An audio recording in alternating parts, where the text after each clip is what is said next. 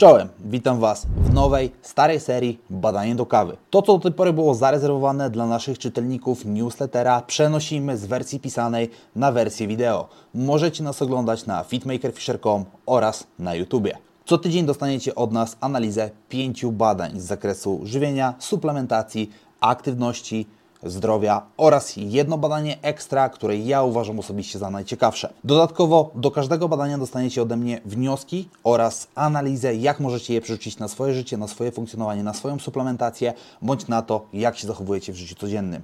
Zatem, bez zbędnego przedłużania, witam Was w badaniach do kawy z Fitmakerem. Badanie numer jeden w pierwszym odcinku będzie dosyć kontrowersyjne, będzie dosyć mocne, ponieważ na tapet wzięliśmy sobie badanie dotyczące spożycia alkoholu oraz tego, jak wyeliminowanie tego elementu ze swojej diety, szczególnie u osób uzależnionych, wpływa na funkcjonowanie oraz na samą strukturę mózgu. W badaniu wzięło udział 88 osób, które wykazywały zaburzenia związane ze spożyciem alkoholu.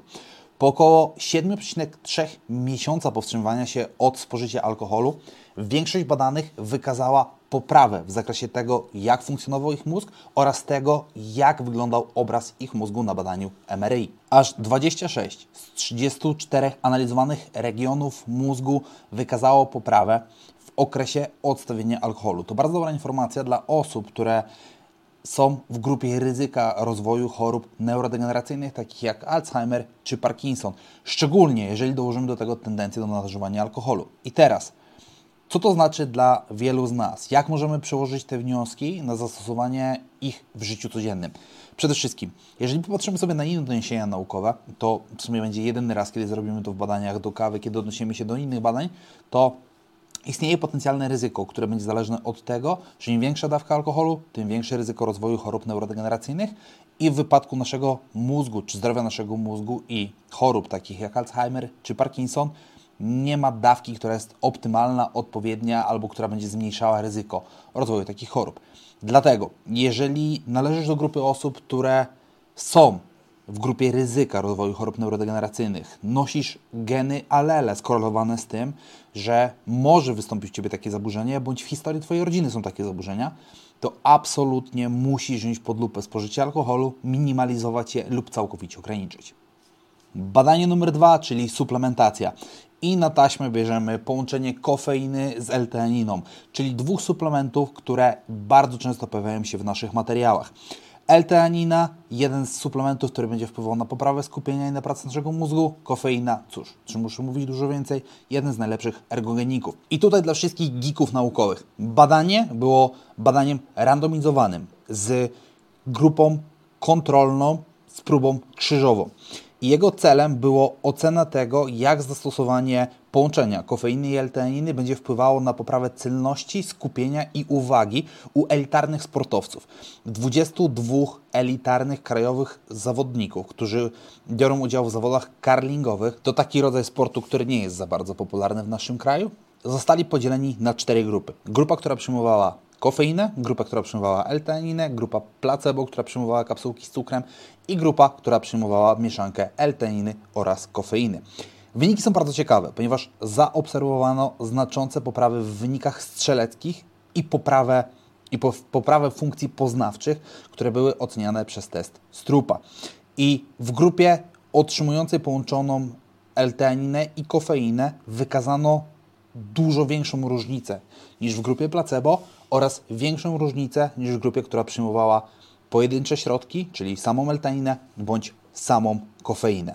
Oczywiście, samo spożycie pojedynczych suplementów, czyli kofeiny i L-taniny, również wykazało poprawę niektórych parametrów względem grupy placebo, ale nie były one tak wyraźne, jak w przypadku, kiedy zastosowaliśmy połączenie L-taniny z kofeiną.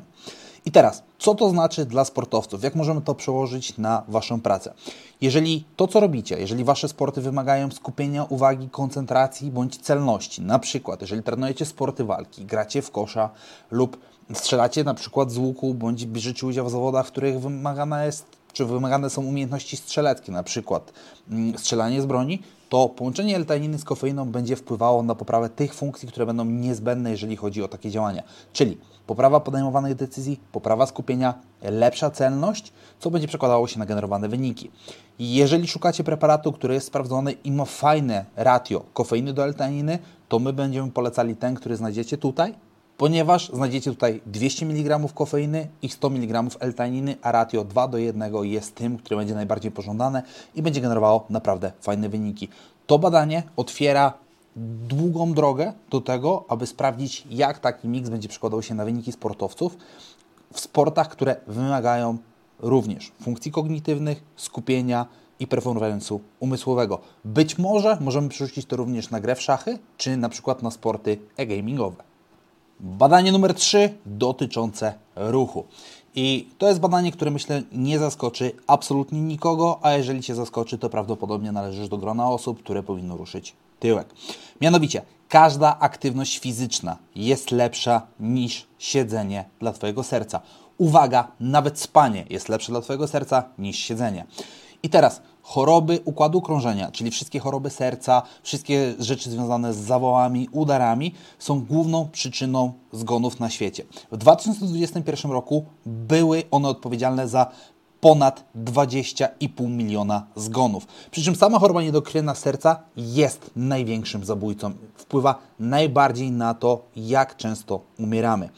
Od 1997 roku liczba osób cierpiących na chorobę układu sercowo-naczyniowego podwoiła się i przewiduje się, że ta liczba nadal będzie rosła. Dlatego wszystkie badania, które zwracają uwagę na to, jak aktywność i ruszanie tyłka przekłada się na zmniejszenie ryzyka chorób sercowo-naczyniowych, są tak ważne, aby uświadomić całe społeczeństwo. Wasza rola jako osób, które prawdopodobnie trochę pracują w branży fitness, interesują się zdrowym stylem życia lub trafiły tu zupełnie przypadkowo, ale zainteresowały się tym tematem, polega na tym, aby wszystkich tych, którzy są nieświadomi, bardzo mocno uświadomić w tym, jak ruch jest ważny dla naszego zdrowia. Ruch to nie tylko sylwetka, ruch to sprawny układ sercowo-naczyniowy.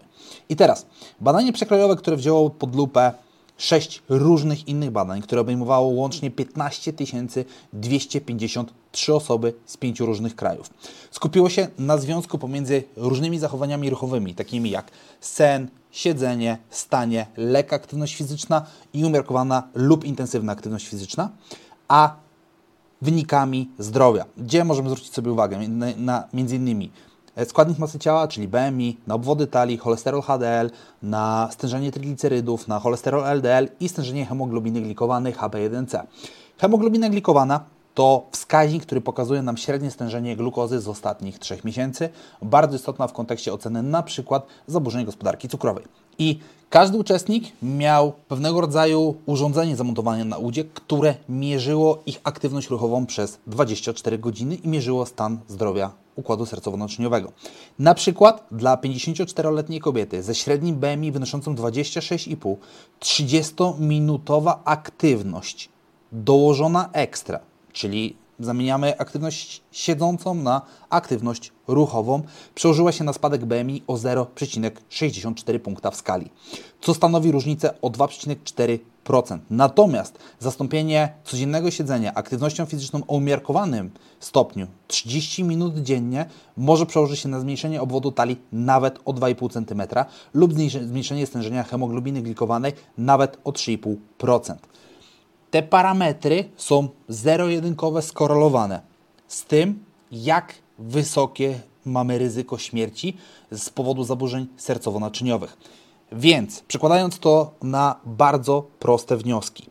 Ruch, nawet lekka aktywność będzie wpływała na to, że zmniejszasz ryzyko śmierci z powodu chorób sercowo-naczyniowych. Czyli im mniej siedzisz, im więcej się ruszasz, tym lepiej. Co ciekawe, nawet sen miał wpływ na same biomarkery, wykazując lepsze wyniki w kontekście ryzyka chorób sercowo-naczyniowych czy rozwoju chorób sercowo-naczyniowych niż siedzenie na tyłku.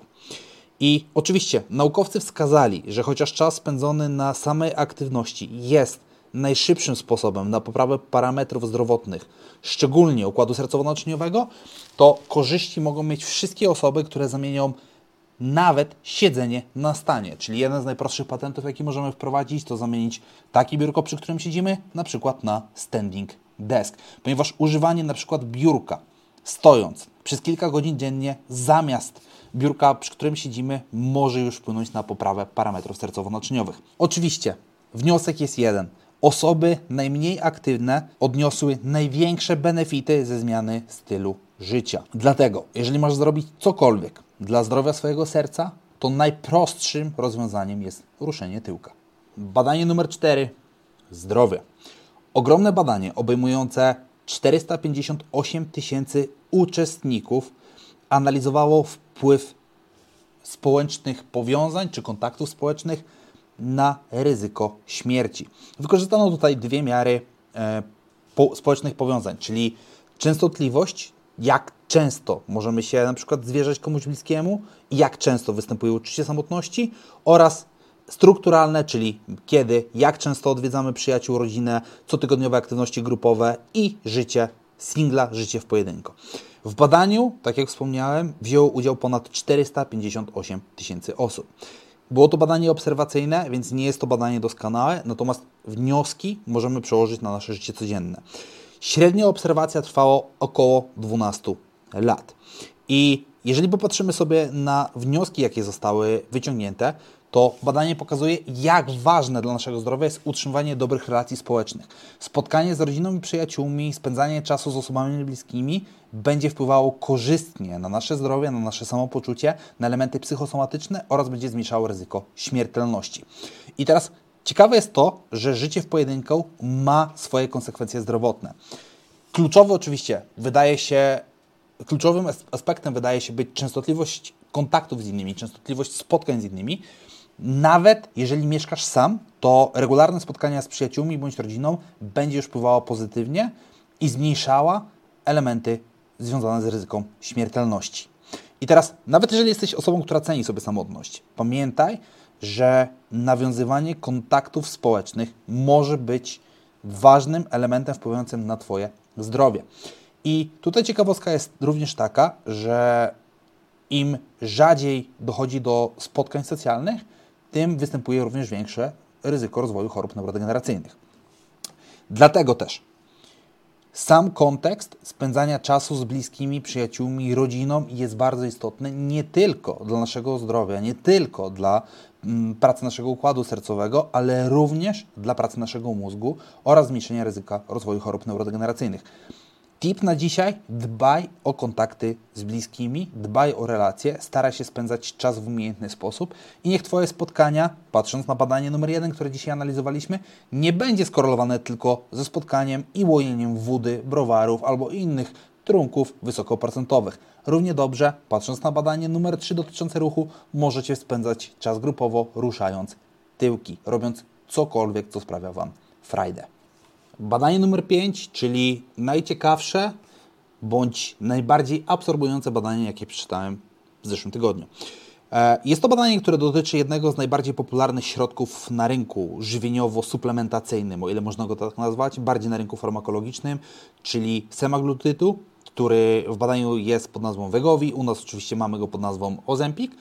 I badanie wykazało, badanie zostało przeprowadzone przez producentów, czyli Novo Nordisk, i badanie wykazało, że stosowanie semaglutydu zmniejsza ryzyko poważnych zdarzeń sercowo-naczyniowych, takich jak zawał serca, o 20% u pacjentów z nadwagą bądź z chorobami układu krążenia w wywiadzie i bez cukrzycy w wywiadzie.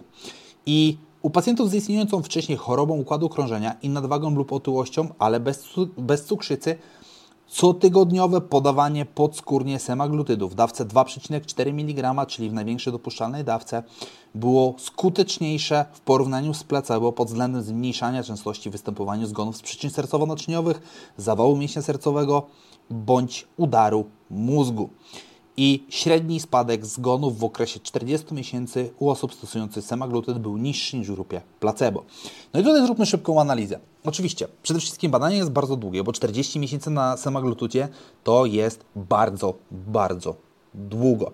Dawka 2,4 mg bardzo często jest porównywalna w skuteczności do zabiegu zmniejszenia objętości żołądka, co powoduje, że porcje pokarmów przyjmowane są naprawdę bardzo niskie i średnia kaloryczność również drastycznie spada. Więc jeżeli mamy do czynienia z lekiem, bo musimy pamiętać o tym, że semaglutyd jest lekiem, który jest analogiem GLP-1 skutecznie zmniejszającym apetyt, zwiększającym sytość oraz zmniejszającym ruchy perystaltyczne, co wpływa na to, że mamy wrażenie, że jesteśmy najedzeni dłużej. Więc w sytuacji, kiedy pracujemy na bardzo wysokich dawkach, przyjmujemy bardzo małe ilości kaloryczne, prawdopodobnie, zakładam prawdopodobnie, dochodzi do zmniejszenia masy ciała. Zmniejszenie masy ciała, o czym mówiliśmy sobie w badaniach, które pojawiły się w tym odcinku, doprowadza do zmniejszenia ryzyka chorób sercowo-naczyniowych oraz do zmniejszenia ryzyka śmierci z powodu epizodów sercowo-naczyniowych.